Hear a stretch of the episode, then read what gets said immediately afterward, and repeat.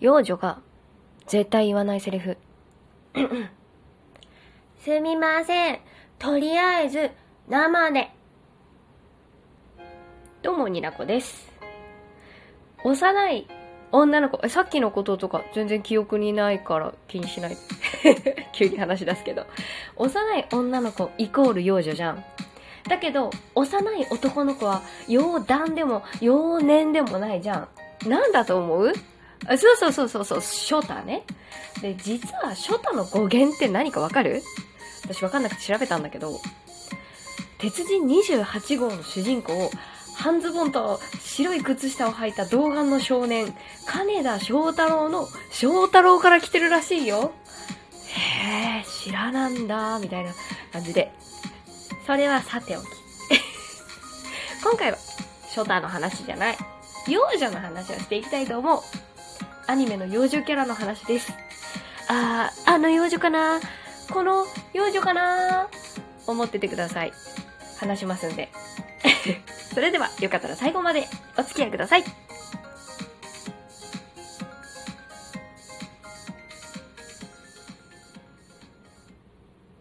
になこの二次元に連れてってやっていきたいと思います。ね、浮かべた？幼女キャラ。浮かべたね。そう、アーニャ、アーニャでしょ。最近流行ってるんだもん、アーニャ。で、以前この番組でも取り上げたスパイファミリーはね、あの、今年のアニメの代表ってくらいさ、認知されてるじゃないですか。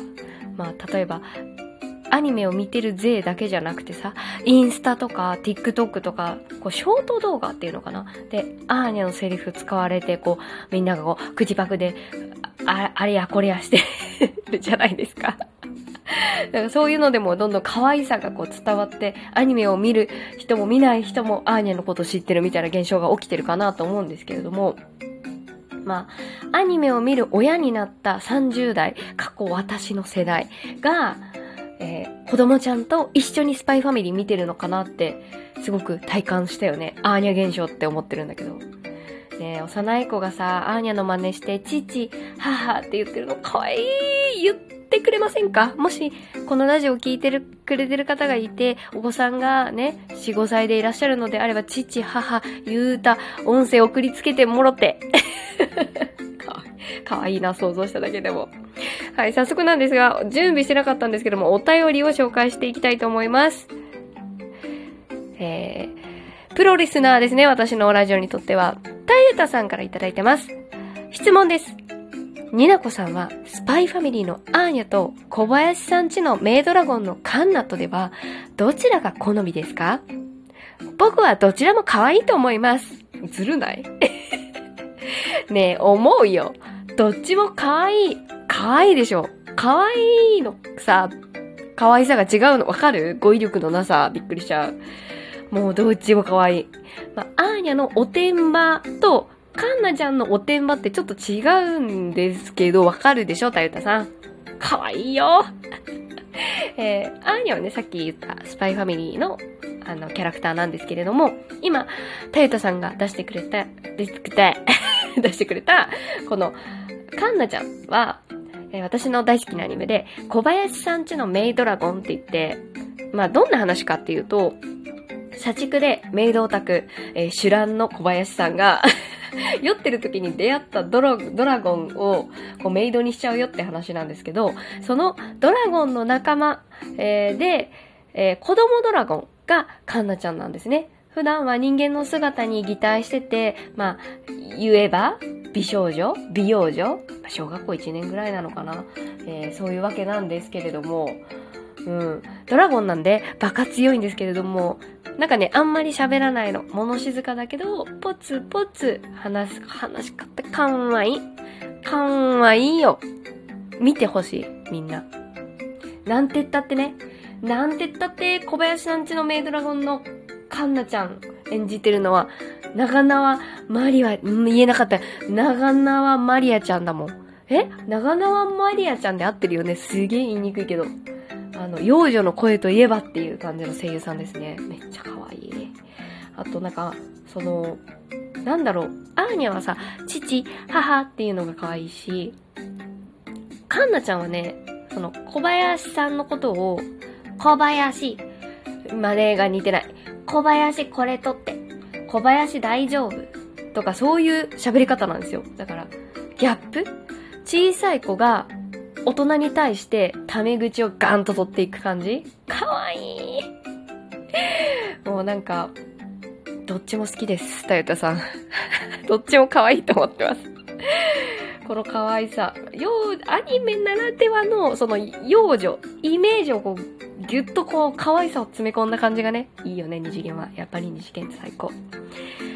いやまあ難しいけどさ、幼女の可愛さ。あと幼女の定義。まあ初太もそうだけどさ、何歳までかわかんないんですけど、あ調べ、調べてないからわかんないけど、まあ今回は私がお話しさせていただく、その幼女、好きな幼女を喋っていきたいなと思うんですけれども、見た目年齢 ?10 歳未満としましょう。で、なんか、実年齢でもいいし、なんかさっきのかなちゃんみたいにこう擬態してたり、こう、そういう姿になってる状態で見た目が10歳未満っていうことに勝手に定義をして喋ってきて、かっこ主観なんですけれども、やっぱりさっき言ったあのスパイファミリーのアーニャ、あと、小林さんっていうのメイドラゴンは絶対外せないんですが、あと私が好きな作品で言うと、アマーマと稲妻っていうアニメ作品。まあ、元は漫画なんですけど、あるんです。これね、こう説明するの難しいんだけど、声優さんがバカ、バカ、なんていうの、最高のキャスティングだったんですけど、えっ、ー、とね、なんて言ったらいいんだろう。お父さんと子供の話なんですけれども、お母さんが病気で亡くなって、男で一つで、そのつむぎちゃんを育ててる、育て、育てないといけない環境にある学校、高校の先生をしている、浩平さんだったかな？主人公。浩平さんが、えっ、ー、と、その高校のクラスの、クラスメイトじゃない、間違えた。見てる学校のクラスの教え子だよね？の女の子、高校生と、まあ、ご飯を作るっていうことをきっかけに、こうなんかこう、つむぎちゃんとの、娘のつむぎちゃんとの関係を、こう、再構築というか、そのお母さんがいない状態での家族の姿を、こう、作っていくっていう、なんかめちゃくちゃね、なんだろうな、胸がね、痛くなるシーンがもうあるし、そうだよね、お母さんに会いたいよねっていう、マジ鼻の奥ツンってなる瞬間もあるんですけど、このね、つむぎちゃんがめちゃくちゃ可愛いんですよ。えー、声優さんがどの方だったかちょっと調べ忘れた、調べ忘れたんですけれども、声も可愛いし、あと、アニメの中でね、お父さんが、その、熱を出して寝込んでしまって、その時にお父さんのために、こう、ご飯を作りたい、だったかな？かなんかその、助けを求めるというか、その、冒険心もあると思うんだけど、その、外に出ちゃうんだよ、一人で。何歳だろう？多分、幼稚園とかだと思うんですけど。ねその時にね、サメの歌を歌ってるんだけど、歌えないけどさ、ここで。サメの歌めっちゃ可愛い。あの、あまあまと、いまず、い、言えないな。あまあまと、稲妻、あの、甘いっていう字と、あの、あの、雷の稲妻ね、のつむぎちゃん、サメで調べたら出てくると思ったらぜひ聞いてください。めっちゃ可愛いから。あとね、バラカモンも大好き。私、九州の長崎に住んでたことあるんですけど、このバラカモンっていうの作品は、長崎県の五島列島、うどんが有名なとこね。五島列島の島に、習字の先生を、先生じゃないな、習字の才能を持った、まあ、息子？なんて言ったらいいんだろう習字のまあ先生って呼ばれる男の子が、なんかいろいろね、関係者、偉い人を殴ってしまい、ちょっと反省の意味も込めて五島列島に飛ばされるみたいな状態なんですけど、そこでその島の人たち、子供たちと触れ合うことで、えー、作品との向き合い方が変わってくるっていう作品なんですけども、もう作品を2回言ったからぐちゃぐちゃになってる。バラカモンはね、あの、琴石なるちゃんが、まあ、幼女他にも出てくるんですけど、めちゃくちゃ可愛い。なんか、なんて言ったって琴石なるちゃんはね、声優さんが、あの、本物の幼女。あの、声、大人の声優さんが演じてるんじゃなくて、えっ、ー、とね、名前忘れちゃった。ごめんなさい。えっ、ー、と、女優さんよ。子、子役の子が演じてるの。で、長崎の五島列島のその方言を使ってて、めちゃくちゃ可愛い。これで表現できないんだけど、めちゃくちゃ可愛いからぜひ見てほしい。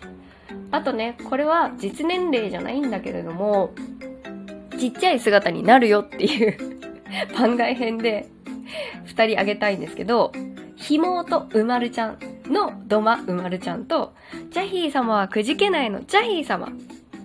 かわいいでしょ。みんなうまるちゃん知ってる？あの、普段はね、あの、何でもできる、何でもできる美しい、なん、何でもできるって何て言うんだっけ？全然出てこない。もうな、もう、なんか、なんか、週、なんとか探麗よし探麗よし探麗の、ドマウマルちゃん、みんなに憧れの的、みんなの憧れの的、ドマウマルちゃんだけど、お家に帰って、お兄ちゃんと二人で生活を送ってる。お兄ちゃんの前では、ただの、ひもと、ひものの妹になるんだよっていう作品なんですけれども、もうね、あの、田中あゆみさんのお兄ちゃんっていう、あの、言い方がめっちゃ可愛い。お兄ちゃんって言い方するとね、可愛いから。